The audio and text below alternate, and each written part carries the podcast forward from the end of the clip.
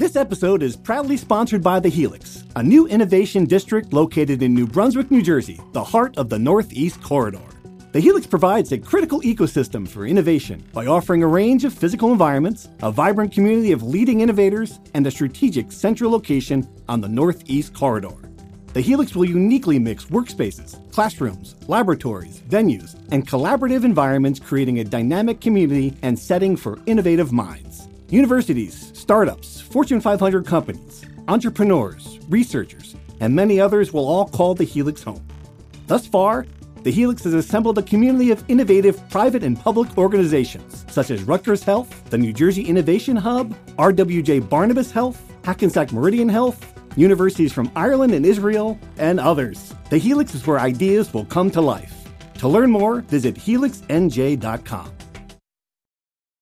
When you need mealtime inspiration, it's worth shopping Kroger, where you'll find over 30,000 mouthwatering choices that excite your inner foodie. And no matter what tasty choice you make, you'll enjoy our everyday low prices, plus extra ways to save, like digital coupons worth over $600 each week. You can also save up to $1 off per gallon at the pump with fuel points. More savings and more inspiring flavors make shopping Kroger worth it every time. Kroger, fresh for everyone. Fuel restrictions apply. From NJ.com and the Star Ledger, welcome to the Rutgers Rant, your one stop podcast for the Scarlet Knights. With your hosts, Steve Politi and Rutgers insiders Brian Fonseca and Pat Lanni. Let's start shopping. All right. Hello, everybody. Welcome back to the rant. Uh, loads to talk about. I promise we're going to get to the kerfuffle not not the perfect word for that, but the kerfuffle at Penn State, the aftermath of that game. But let's just start with basketball. We are a sports podcast. I got to tell you, uh, down 19, given how that team played against Michigan, I wouldn't have thought that Rutgers could score 19 points, much less erase a 19 point deficit. You've got to hand it to that team. Just an incredible comeback against Penn State, maybe a season saving comeback. Fonseca, you were there. I mean, just, just give me a sense. You, you, sort of captured it in your story for the next morning. Give me a sense of just how cathartic that win looked like based on what you saw uh, coming off the court there. Right. So the visiting locker room at the BJC is adjacent to the press room. So I'm waiting outside the press room for Steve Pikiell to walk in to do his press conference and I'm looking at the locker room and I see him standing outside the locker room. Before he even steps in, he screams louder than I've ever heard him in my life. I've, I've been around him a lot. I've never heard him scream this loud. And when I talked to him one on one after, he denied it and said it was the players, it wasn't me, all this stuff. But you could tell just like the sigh of this, I called it a scream of relief they had just to kind of, because you're right.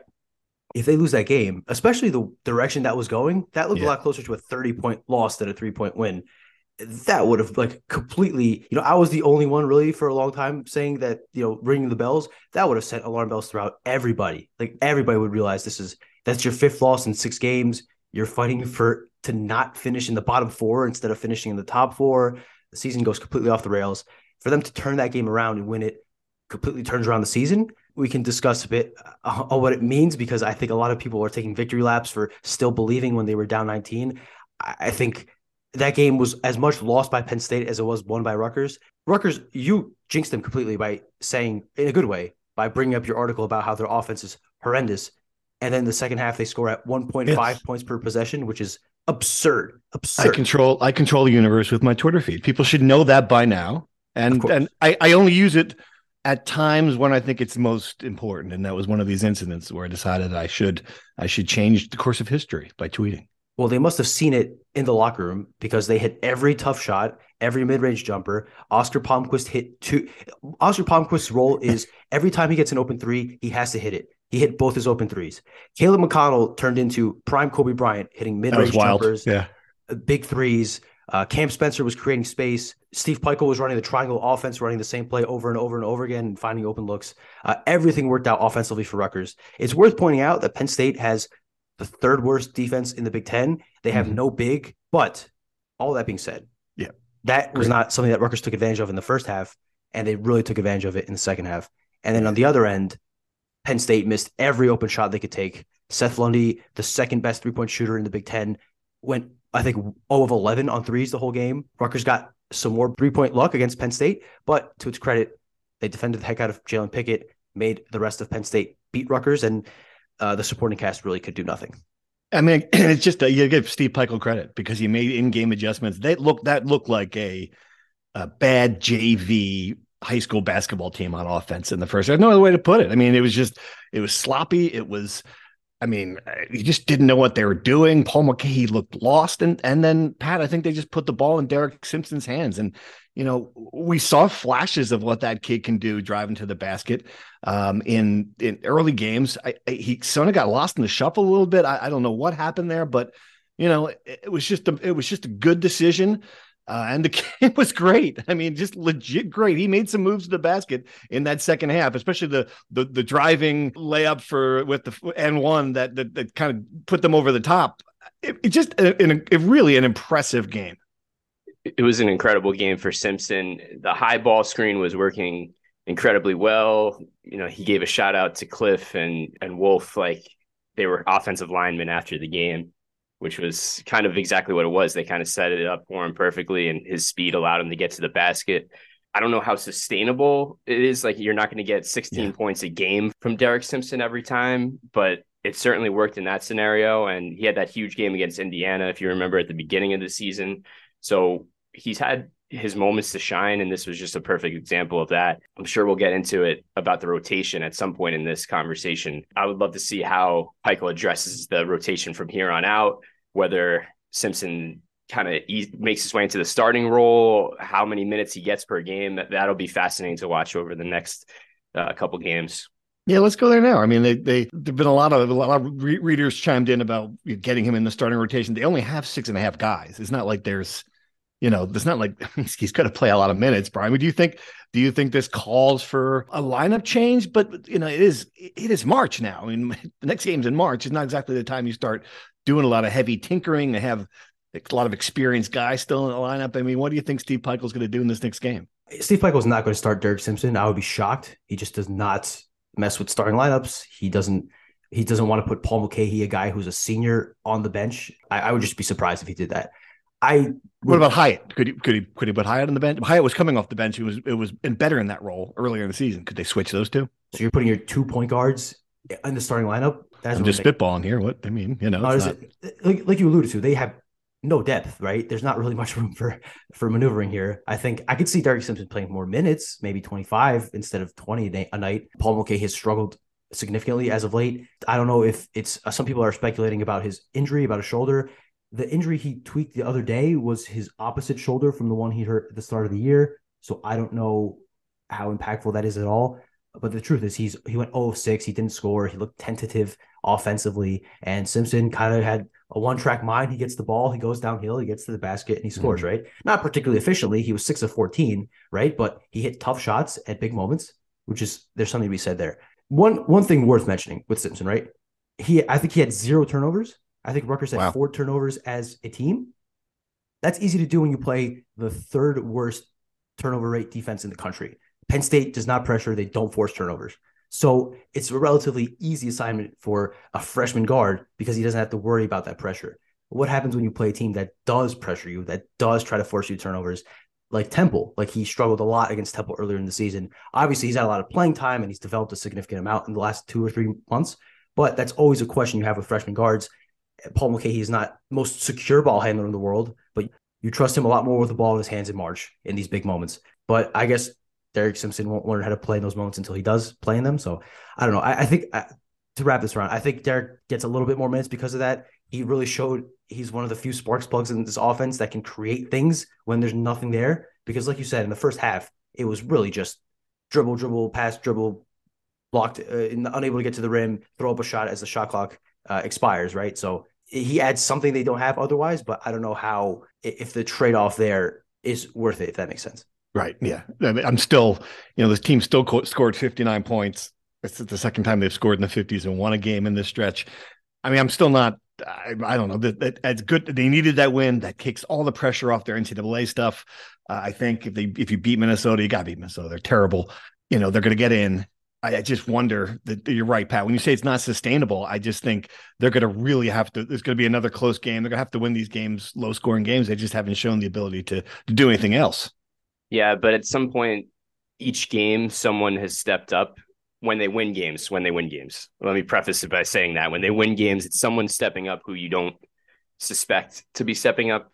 Like Aundre Hyatt had his game against Penn State the first time, Simpson this time, right? Palmquist has had big moments. So, mm-hmm. you know, maybe Mulcahy has a bounce back game here at some point. Cliff has a just a, a dominant game. The way Rutgers scores and the way the production is so balanced that you never know who is exactly going to be the big guy on any given night. I think that's uh, not exactly the recipe for March, right? Like you want one great right. scorer in March, like a Ron Harper or somebody like that. But for now, it's at least a way to to keep teams on their feet, I guess, keep teams on their toes. So, all right, let's let's talk about everyone's Rutgers at Rutgers favorite topic, Penn State fans. And I knew something was that you're watching the end of the game, and Brian, you were there. She didn't see it on TV, but Pat, I'm sure you saw what I saw. Where when you when you saw the way that both uh, Cam Spencer and Caleb McConnell, two guys who don't do this, right? To see the way that they were responding after that victory, and it was it was directed at the crowd. It was very uh, over the top, and I, I looked at it and I'm like, my first reaction, well, that's not cool. But then my second reaction was very basic. Well, that's not them either. That there's some, you know, there's something up about that. It turns out there was there certainly was something up. Brian, did you did you get the sense when you were there that that something was going on with the crowd? I mean, what take take put us in the gym. Was was that was that something people were talking about in the arena? No, uh, I I found out. So I only found out about the Caleb McConnell uh, talking to Micah Shrewsberry for some time in the handshake line because you texted me and saw it on TV. I noticed Cam Spencer celebrating, throwing the ball across the court when the game ended but I didn't notice him jawing at the fans. And uh, I mean, uh, the crowd was better there than I've ever seen it at Penn State. That's not saying mm-hmm. much, but yeah, I didn't realize uh, the scope of this until that tweet uh, with the screenshot from the GroupMe of the fans uh, of the student section acknowledging the vulgar words that were said. Uh, allegedly. Vulgar and racist in that in that email, vulgar and racist, right? I mean, allegedly, was, yes, right. Yes. Uh, I think the, I think the words were n words and f bombs. Yeah. We didn't um, pull that out of thin air. That was yeah. that was something that came into that was a that was that from was the Penn State students saying, students saying we need exactly. to cut this out. yes. yes, guys, let's stop throwing around the N word. Oh, great idea. Yeah, I was like, I mean, what the heck? This is. I mean, it's just when I saw that, I was like, this is crazy. Yes, and then obviously we had a long day yesterday of communicating with Penn State people, and Penn State did a very swift, thorough investigation, and by eight o'clock Monday night, realized that no racial words amazing were used. They discussed it with many people. Allegedly, uh, they noted talking to AD Pat Hobbs, people in the Rutgers traveling party, the Penn State police. It took about eight hours for them to realize that no racial words were allegedly used. Um, so I'm sure that this will close the door and definitively, and we will know yeah, for a fact uh-huh. for the rest of the time forever. That yeah. If there's one thing you can count on, guys, you can count on a Penn State internal investigation, right? I mean, they should have been a statement. It was just horseplay. I sorry, I stole that from someone from Twitter. Great line, whoever that was on Twitter. Thank you. But yeah, I mean, that, that I don't know, Pat. The statement was the statement was kind of weak. I thought the apology was kind of weak, and I, it's a bad. I get it. You're in a bad position if you're, you know, if you're the ED because you don't want to say if it didn't happen. You don't can't really tell if it if it happened or not. Clearly, from I talking to people, it was vulgar and player directed. I know that for a fact. I mean that that that was what everyone said. They're just they're just riding Caleb McConnell, and that's and that's bad in itself. You know, I mean, just I, I, get it. It happens everywhere, but still, it was obviously for Rutgers to react that way, for that statement to come out. It was just something happened, right? I mean, I'm not. remember in in football season when we had the big there was the big national news story about teams going up the same tunnel and altercations happening in the tunnel. I think there needs to be some sort of conversation about having students sit behind the opposing team's bench because that seems to be just the perfect storm for scenarios like this to happen too. Where else is that? Is that any place else? Uh, that's a great question. I think Illinois, right? Illinois, Maryland, Michigan State. Huh. Wow, I didn't Off realize that. Head. Yeah. Yeah. Hmm. and it, uh, like I said, it just set it sets the it sets the stage for this kind of scenario. But regardless of that, whether it happened or not, the the statements from Penn, Penn State were kind of like word salady, ex- exactly what you would expect them to say. And I don't I don't really know what to make of it. But the one thing I will say is that no one at Rutgers made a big deal about it publicly, at least. Right. Right. They no commented. They didn't want to make a big scene about it. So if unless there, there was no outrage from the Rutgers side.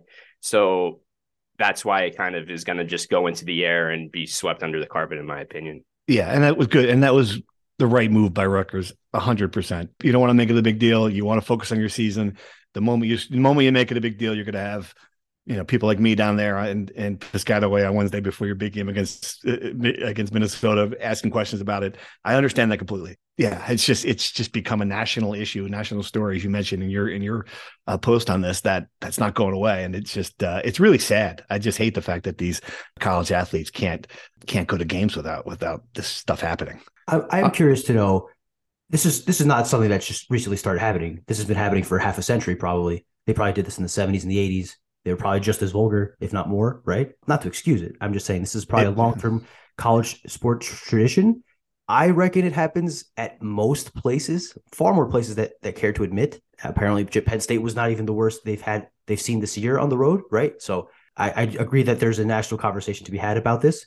I don't know exactly what the solution is, other than to muzzle students because uh, they're gonna they're gonna say what they're gonna say. So I, they're gonna have to do something. I just don't know. Maybe having a police person sitting in the student section. If you catch one person saying something over the line, you kick them out of the game. That's really the only solution I can think of. All right, uh, let's move on and dive into true false really quick. I only have a few items, but good items, of course. You guys know how this works. True or false? This victory against Penn State will galvanize the team. Galvanize the team. I've heard that before. Fonseca, what do you think? Is this the one that's going to change change the course of the season? True or false? Well, if you ask people around the program, they didn't didn't need any galvanizing. They're fine. So I'll say false. There's no need for galvanizing. No need for galvanizing. Pat? I'm going to say true. I mean, down 19, that was a 20 year comeback. So yeah, I'm going to say true. Okay. Much needed. Uh, I'll go true as well. True or false? Stop it, Politi. They were lucky to win the game. I mean, two things both things can be true uh, yeah. right? I mean brian were they lucky to win that game? You need uh, every bit of luck to come back from 19 points down. So true. Of course. And that's not yeah that's not their fault. Yeah. Pat true or false? Absolutely. I was waiting for a micah shrewsberry explosion in the press conference that didn't happen. He just yeah. said he got out coached but that was uh a lot of oh, yeah. a lot of luck there. A lot of missed shots. All right. Uh true or false? It is senior day coming up this weekend Cliff Omoruyi will be back next year. True or false? He's not walking in senior day. Interesting. Does that mean he's going to be back? What do you think, Fonseca? I don't think he knows, to be quite honest, yet. Oh, um, okay. So uh, this is purely guessing me. I will say true. Wow. Okay. Pat? I'll say true as well. I think he still needs some development. Huh. I think he should be back next year. It's a shame, a shame he can't get NIL money. I'm going to say false for now, and hopefully he will be. All right, true or false? Paul Mulcahy will be back next year. Is he done with college, Brian? True or false? True, he will be back next year. He will be back. Okay, I, I expect him to be back. Yes. All right, Pat. He's Mr. Rutgers. uh, yes. The way Heupel talks about him, so I think he'll be back as well. True. John Newman and the boys get him a check for some money of the NIL. He will be back next year. Uh, true. All right. Aundre Hyatt will be back next year. True or false? Does he even have eligibility before I put him on this list? He does, right? Will he be back? He does. Good. Very, sure. very interesting. I think I think he will be back, but he is going to be competing for a position with five-star freshman Gavin Griffiths, and yeah. uh, so what, does he want to come back and do that? Does he want to go somewhere where he can play more minutes? Uh, interesting situation. Huh. I'm going to say true. Okay. Pat, do you think he's going to be back? Yeah, keep the nucleus. We're bringing true. the band back together. Yeah. Right? True or false? Caleb McConnell has a 17th year of eligibility. True or false? I know that's false. I'm kidding. Okay. Uh, true or false? Rutgers will beat Minnesota easily on Thursday. Uh, Romp Fest. Stop worrying. True or false? What do you think, Brian? They better after not wanting to move their game to Tuesday to accommodate Michigan State. Boy. And also, they better because Mich- Minnesota stinks. I said that last time, and people got worried. And then Rutgers won by 35 points. Mm-hmm. I think mm-hmm. they'll win this one by 15 rather easily. True. Okay. Pat? I'm going to say false because they're still trying to figure out this offense. Yeah, I don't think there's any easy with this team at this point. I will go false as well. I'm going to add one because Brian mentioned it. True or false? Rutgers was absolutely right not to move the game from against Minnesota. True or false? Listen, I, I don't care about it too much. I'm going to say false, but I can understand why they didn't want to move it. Pat? I tend to uh, go with the ethos of this situation, and you should have bent over back for Michigan State after all they've been through. So I'm going to say, uh, true, they should have moved the game. I'm going to go 100% false. I think Oh. the, the easy solution is to not play the game. I mean, why are they even, why is this a conversation? Just don't play the game. A terrible thing happened. What do you need? You just so, so Penn State can finish fourth instead of sixth. I mean, so eh, Michigan State can finish fourth instead of sixth with an easy win. Who cares? Don't play the game.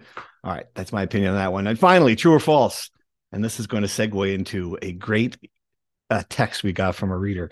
Rutgers will get a double bye in the Big Ten tournament. True or false, Brian? It's a double bye possible. Is that going to happen? Possible? Yes. Going to happen? No. I'll go false. Pat? They beat. Let's go. They beat. they beat Minnesota and they beat Northwestern at home to close out the season. Everything else falls into place. You're They get go? the double bye. I like it. We could talk you into anything. I love it. That's All right. it. I, I'm I'm gonna go false, but I think it's gonna be really close. All right. So this is the uh thank you to uh the texter Tony and Lawrence, one of my favorites, texted this to our our our Rutgers Insider. Please subscribe uh program. Not a question, but a PSA. There are 14 total Big 10 games left, with 12 relevant to the double bye determination. Of those 12, if home teams win 11 and Rutgers wins at Minnesota, weird number, the number three seed. There are other positive scenarios for us, but this is pretty straightforward and as likely as any other scenario. Thank you, Tony. So I went there and I got down the um I got out the whole thing here. And I I and of course, you know, just trying to process it, even with that few games, it's just basically impossible. Every team in the league is 11 and 7 or 10 and 8. So there are every team, there, there are seven teams in that position. But it's not as crazy as you would think it would be, right? So you got Maryland. They're, the, they're currently in second. They at Ohio State, at Penn State. All right, two road games.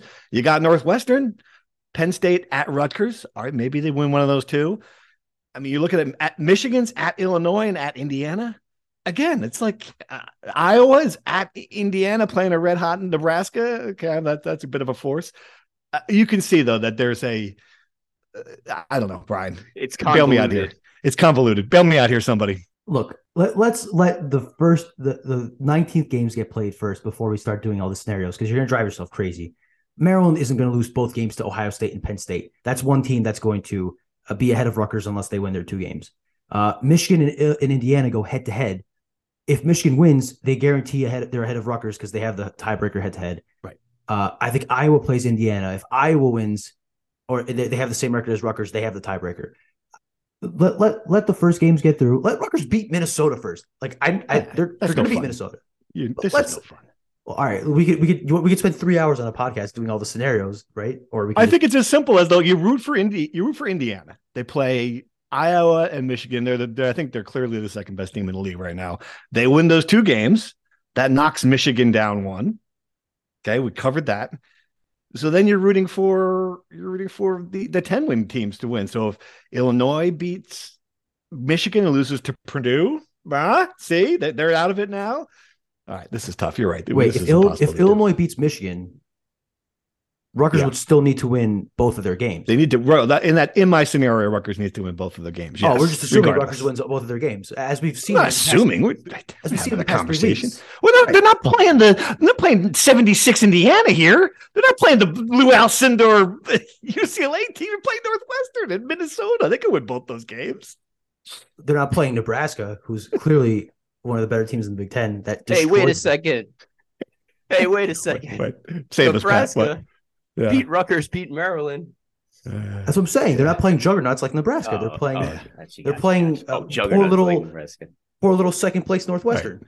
You know, I will say this: I don't know if the if the double bye really does help anybody because you're still going to play a, you're going to play a better team in that game anyway. I mean, they felt Rutgers had it last year, and look what happened. I mean, they got destroyed at the Big Ten tournament in what was a what was a quick trip for us to where were we? Indiana, Indianapolis. Indianapolis, Yeah, quick yes. trip to Indianapolis. Yeah. So I don't know. Anyway, Well, look, you get the double bye. The minuscule chance of winning a Big Ten tournament goes up a little bit, right? There's one less game you got to win.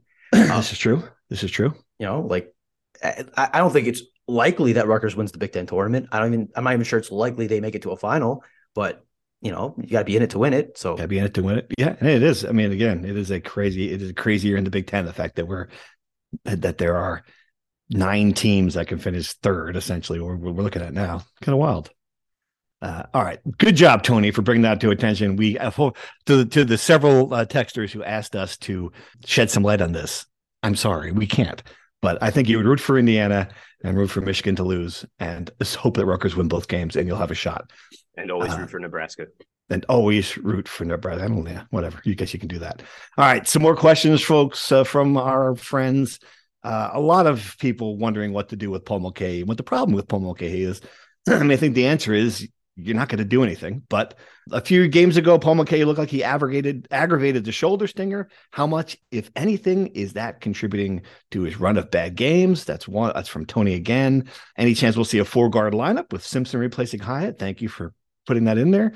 Gives him the closest thing to what they had with Jacob Young even Geo Baker. A, a good a good point there.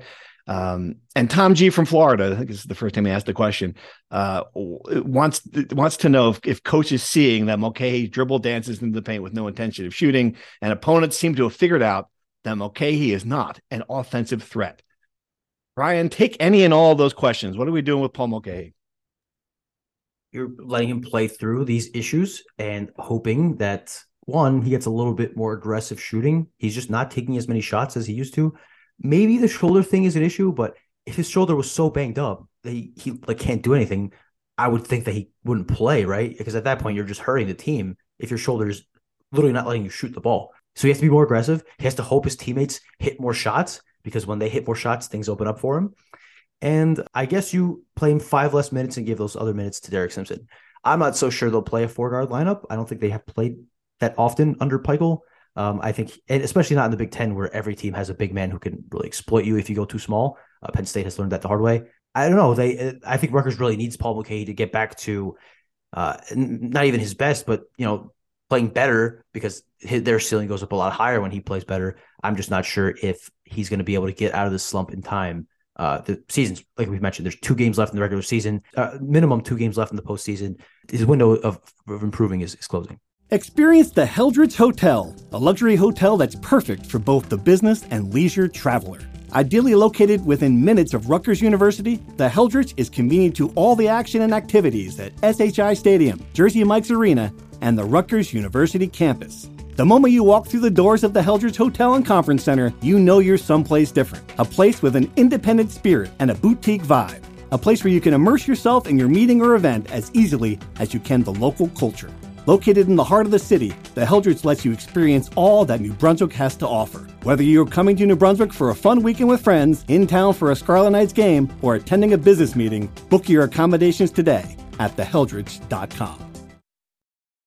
Yeah, uh, Pat, I, I I do agree with what Brian said, and I, and I think he will get out of it. I do. He plays Minnesota. That that's an, that's a good matchup for him, and I think Northwestern's a good matchup for. They're good defend, better defensively, but still a, a, decent matchup for him. And I wrote it early in the season, like this. He's this team is going to go as far as he can carry them, and I don't think that's changed. I don't I don't think that's changed either. And just look at the way the team struggled when he struggled. There's obviously a comparison there to be made as well. Look at his game against Michigan State at the Garden. That was a thing of beauty that he really put the team on his back. So, like like you guys said, just let him figure it out, and uh, the ship will sail on. All right, a bunch of questions on the Rutgers offense, uh, and it's funny. It's it's it's one of these things that divides the fan base. Um, I wrote a column about it, and then it was after the Michigan game, and I, I just I just saw some things in the Michigan game that, again, that just non, I just didn't know what they were doing. And I, I felt that way a lot watching Steve Pikiell's uh, teams. Um, I think people took that as me saying Steve Pikiell can't coach offense. I didn't really write that. I just said he has to find a way to fix it. And this is uh, uh readers are divided on it. One said, "Plenty." I'm not sure I agree with the idea that Pike can't coach offense. He got the gritty players he needed to be consistently good playing defense to attract the flashy offensive kids. Now we'll see if he can coach both offense and defense. What do you think? I guess that's a good. I mean, this is something we, when you're covering a college team, you try not to put it on personnel as heap it on personnel as much because they're not the ones making four million dollars. Is this a personnel thing, Brian, with offense? I mean, is it is it as simple as getting, you know, getting Ace Bailey, uh, get getting Gavin Gavin Griffiths? I mean, is it, as simple as that? Every offense in the history of basketball looks better when the players executing it make shots. Rutgers is not making shots right now. since Mag has gotten hurt, they're shooting 43% on twos. 43% on twos. You can't shoot 43% on twos. They're already shooting 30 something percent on threes at low 30%, something like 31 or 32. That you, you just can't, when you're not putting the ball in the basket, your offense is going to look bad. I think people saw the the clip on Twitter circulating of that one play they kept running chest middle every. They ran it like five times in the second half against Penn State. It was working, and they kept operating. That play looked marvelous every time the ball went in the basket. What if they had missed five of those shots? Would the, people would be saying that they can't coach offense? Clearly, Steve Pikiell and his staff know how to coach offense. Like it, th- that's never in question. It's always about execution, and they don't have the horses to consistently. There's not uh, to, who's the one guy on this roster who you need a, a bucket. You need someone to create a, a, a basket. I still don't think they have it. They don't have a reliable big man you could dump it into and score because Cliff, as I wrote last week, has the lowest per- shooting percentage on layups of any player in the Big Ten who took at least 100 layups this season. They don't have a reliable three point shooter who can create his own shot. Cam Spencer can shoot well, but he has to have some help, some screens, open up a space. And uh, aside from Derek Simpson, who did it against Penn State and Indiana, they don't have a guy who can just dribble into the paint and create something, get fouled, score. So they they yeah to answer your question, it's it's the personnel. They don't have enough personnel, enough horses to run an efficient offense, and that's why they're 170th nationally in offensive efficiency. Just a ca- counterpoint, and this is this is what I will say: if you if you put thir- the other 13 Big Ten teams in front of me, I could probably summarize their offensive identity in a sentence or two. Maybe not all 13, but like Penn State, I could do Michigan, Michigan State. What, Pat, what is Rutgers' offensive? Explain to me in a sentence, wow. what is the Rutgers offensive wow. identity? Seven years in the Steve Pikiell, wow. I struggle to do it. And I'm not, again, I get it. Like he does not have, I mean, he does not have. Um, I think Kobe they want to play big through Cliff. They yeah, but they don't. But they don't. Cliff, but they don't. Do they? they don't. No, they don't. But I think that's what they want to do, and uh, it just hasn't happened. Maybe because of execution, maybe because uh, of another reason. But they are they so easy to defend. They had such an advantage against Penn State in the paint, and they just couldn't. They right, couldn't yeah. execute it because Penn State did what every team has done, which is they push they push Cliff five feet from the basket and they make man up on on Spencer and make sure he can't shoot right? Yeah, I'm hundred percent. Well, that this proves my point. When you have teams that can't shoot threes, you can pack the paint and put three guys in the in the paint and not let Cliff get shots because you can leave everyone open. They're not going to make threes. You, you think Penn State, when Caleb McConnell was wide open shooting a three, is like, oh no, we left them open. We left a 24% three point shooter open. Like, like no, like, th- th- those are risks you take. And then even when you give Cliff the ball in the paint, he's shooting 48% on layups. Like yeah. it, it's it's the personnel. Tough. If if Steve Pikiell had Zach Edey, I think the offense would look a little bit better. If he had Trayce Jackson-Davis, the offense would look better. If he had Miller Kopp, who could shoot shooting something like 44% on threes, the offense would look better. It's the personnel. And, and look, that goes back to the coaching staff because personnel is all about recruiting and getting good players, right? Obviously, they're fixing that in the upcoming classes.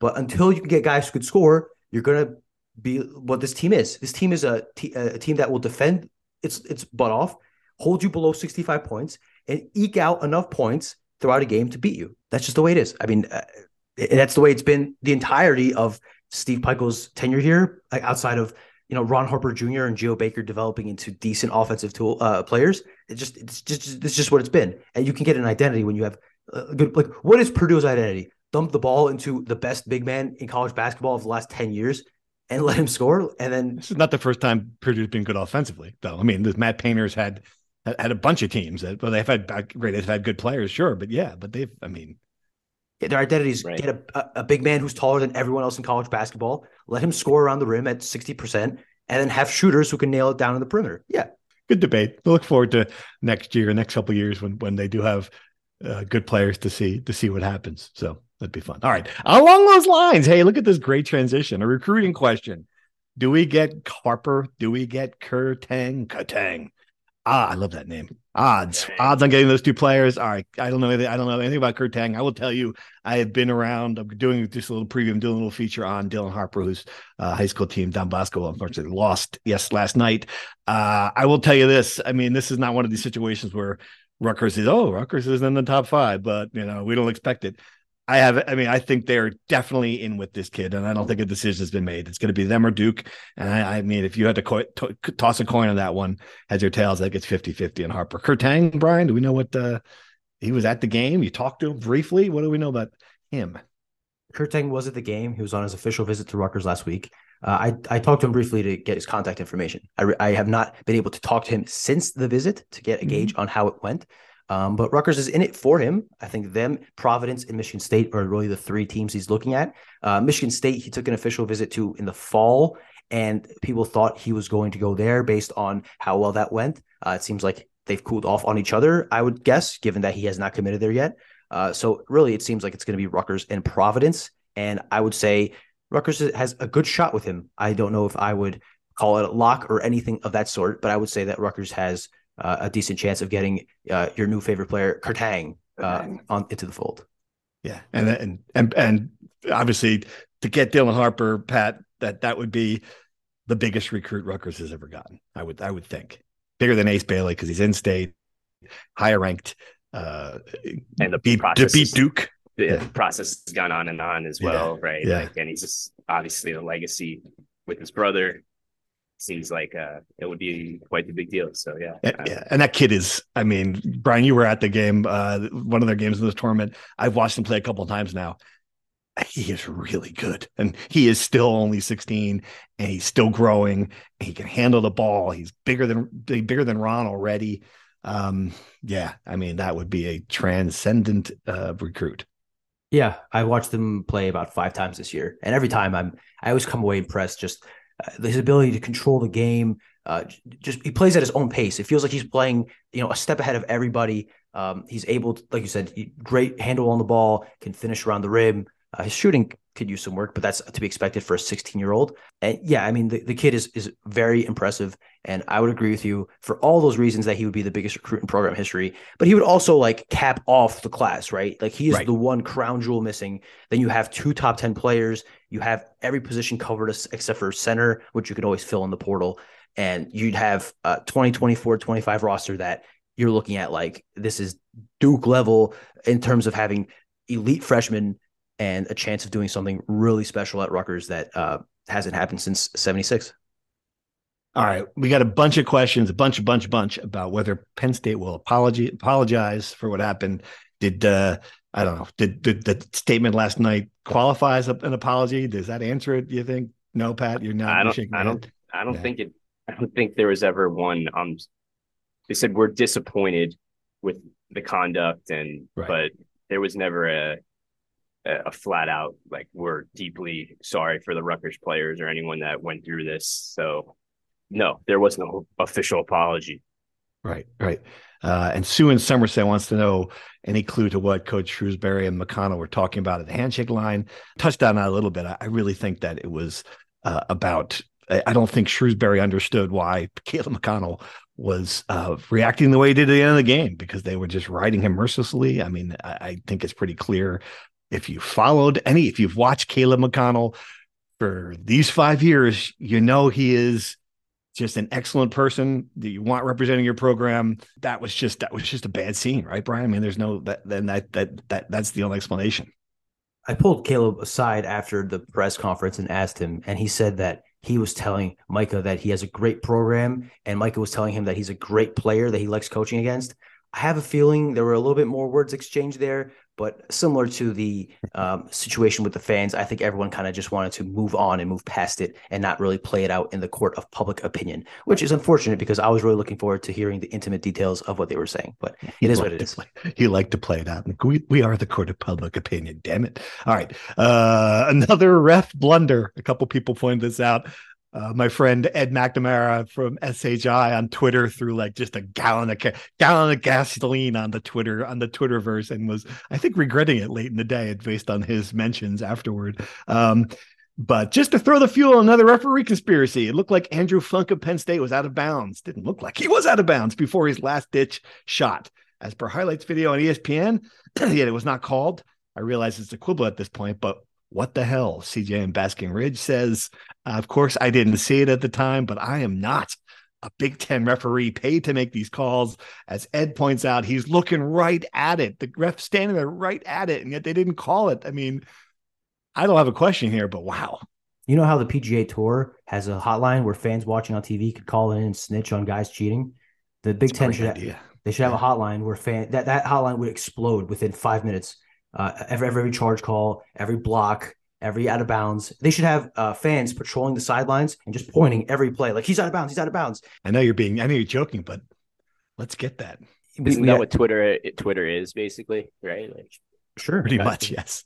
So we should have a Big Ten official. Uh, you guys watch, I don't know how much soccer you guys watch, but there's the video uh, review booths where they have other referees like sitting down watching replays and kind of communicating. They should have just a, a guy sitting in a room with four monitors of Twitter and then communicating with the referee. Uh, where Ed, Ed, McNamara of Shea Stadium, uh, uh, Mr. Mr. Referee, he just tweeted that the ball was out of bounds. They'll stop the play immediately and end the game. Why even have referees at this point? We should just have fans call the game live, give them all whistles, and then put the volume on the monitor and let them whistle every time there's a foul. So I think that would be much more efficient, and that way no one would have complaints because fans know exactly what happens on every play and they're never wrong. I mean, but his foot's right on the line, though. I mean, what if, what if he made it? But what if he made if he made that shot and they lost two road games in the Big Ten because of the same call? I mean, uh, first they would go to overtime and Rutgers would have a chance to come back from this game. Second of all, I watched it a couple times and I can't tell definitively if the bottom of his foot touched oh. the floor or if it was above. I'm not saying he did You're or looking didn't. at I'm the picture of it here. I watched the uh, video of it. I watched I the sequence you. of it, and I couldn't tell. So I'm not saying he was or wasn't out of bounds. I'm saying I couldn't tell. So, right. and also, uh, it's a tough spot for a referee to make that call. You know. Right. My favorite thing about so you mentioned the golf thing. Dan Wetzel, this is a bit of an aside, but Dan Wetzel, the ex- excellent columnist at Yahoo Sports during one of the Masters, where it turned out that Jim Nantz himself called in and saw that Tiger Woods had made an illegal drop in, in one of the replays or and called up the Masters and told them that. And it became a huge kerfuffle as whether he was going to get disqualified well, well, Dan Wetzel put said anybody can call it. Apparently, anybody can call it and rule and put the Masters' phone number in his column at Yahoo Sports and just shut down the shut down the switchboard apparently until they had to call him and up, up in the press room and beg him to take the number out off. And he's like, "Well, it's I mean, it's listed in information anyway." Sorry, but that's just a little aside. I love that story. All right, one last question. And of course, it begins with, okay, maybe not for the podcast. We'll answer anything on this podcast. You must know that by now. But does Rutgers fly or bus when they play at Maryland or Penn State? They, they bust fly. to Penn State. They bust to Penn State. They bust to Penn State. I believe they also bust to Maryland. They also bust to Maryland. So busing is like a three hour. Do they? Were they bust? Did they bust bust to Boston? I don't think so. I think they flew to Boston. I oh to to when they play Temple at Mohegan. When they play Boston College. I mean, oh, um, you mean football? Yeah, I think football would fly to Philadelphia. I know. I think they they bust the temple. Yeah, I'm sorry. That, does, foot, does football fly to Penn State? Uh, no, I believe they bust as well. They eat the. I believe, I believe they bust to Boston. I'm just I'm just being a, a bit uh, facetious here. I th- I believe they bust to Boston. I'm fairly certain basketball bust to, to uh, Mohegan Sun. Um, I think anywhere busable they'll bust, and then anywhere they have to take a plane, they like Ohio, Columbus, they fly out obviously. So 87 individual helicopters for the football team to get to Penn State. All right, good question. I didn't know the answer to that. All right. Uh, what else? I know what else. Wrestling. What's going on, Pat? Bring me up to date. All right, let's bring you up to date. So the Big Ten tournament starts on Saturday. It's at Ann Arbor in Michigan, and uh, Rutgers this year doesn't have a guy that's going in that's favored to win. They have a bunch of guys that they're going to get through to nationals think the over under is probably about five or six um, based on the allocations and things like that. But Rutgers' highest seed in brackets of 14 is six, and that's Boone McDermott at heavyweight. So, hmm. um, you know, we knew this all along this whole season that this was a gritty team, like with just a lot of scrappers that, without a real hammer, as they like to say in wrestling. And that's what we're kind of seeing now in the Big Ten tournament. So the goal will be to get as many guys through to nationals as possible. And uh, like I said, I think the over under is about five or six. But so six would be a good a good year nationals for Rutgers this year. Yeah, absolutely, absolutely. And then and then when they get to nationals, it's about can they keep their streak of all American stat? Like they've had an all American the last seven years. Can they get someone to finish in the top eight at nationals? Who's the best chance? Going? Who's the best chance of that? Well, Dean Peterson, their 125 pounder is looking really good. Um, but he's in this crazy bracket in the Big Ten where he's actually the eight seed. Wow. Um, that just to show you how good the Big Ten is. The Big Ten could get eight spots in nationals. Yeah, I, I think he's a really good shot. Joey Olivieri at 141 could be a sleeper if he has a really nice tournament. And then Boone McDermott, the heavyweight, I think has an outside chance uh, at, at, potentially being top eight. So I think that keep an eye out on those three guys. All right, women's basketball, the 11th seed in the Big Ten. That's a that's pretty amazing job by Coquese Washington in her first year. Got to give her credit. Eight players in that team. Um, yeah, I mean that, that's good stuff. Do you know who? Do we know who they play? Northwestern. Northwestern. Okay. Who's the 14, right? Correct. I would assume if they're the 11. Correct. Yeah. Good math. Yeah. yeah. Um, good job by her. I, I, Joey Chandler for our staff has done a good job covering them this year. look at some of the stories about uh, a couple of players, bright future, good recruits coming in. That seems like they're, you know, for her first season for a team that's going to have a losing record, uh, eight players, not bad. Don't think they could have hoped for anything better, to be honest. Yes, absolutely. Uh, that's what else? Anything else? Final thoughts? All right. Well, then on that note, let's sign off. We'll be back. I guess we'll be back next week to preview the Big Ten tournament. Correct to sum up the sum up the senior day to see where the team is. Selection Sunday fun. This is going to be great. It's March. Look at it this way, guys. It's March. Your team's probably going to be in it for the third straight year. That's just cool. So we'll be here to recap it all. Thanks for listening, and we'll talk to you then. Thank you for listening to the Rutgers Rant. To participate in the conversation and receive live updates about the Scarlet Knights directly to your phone, sign up at nj.com slash insider.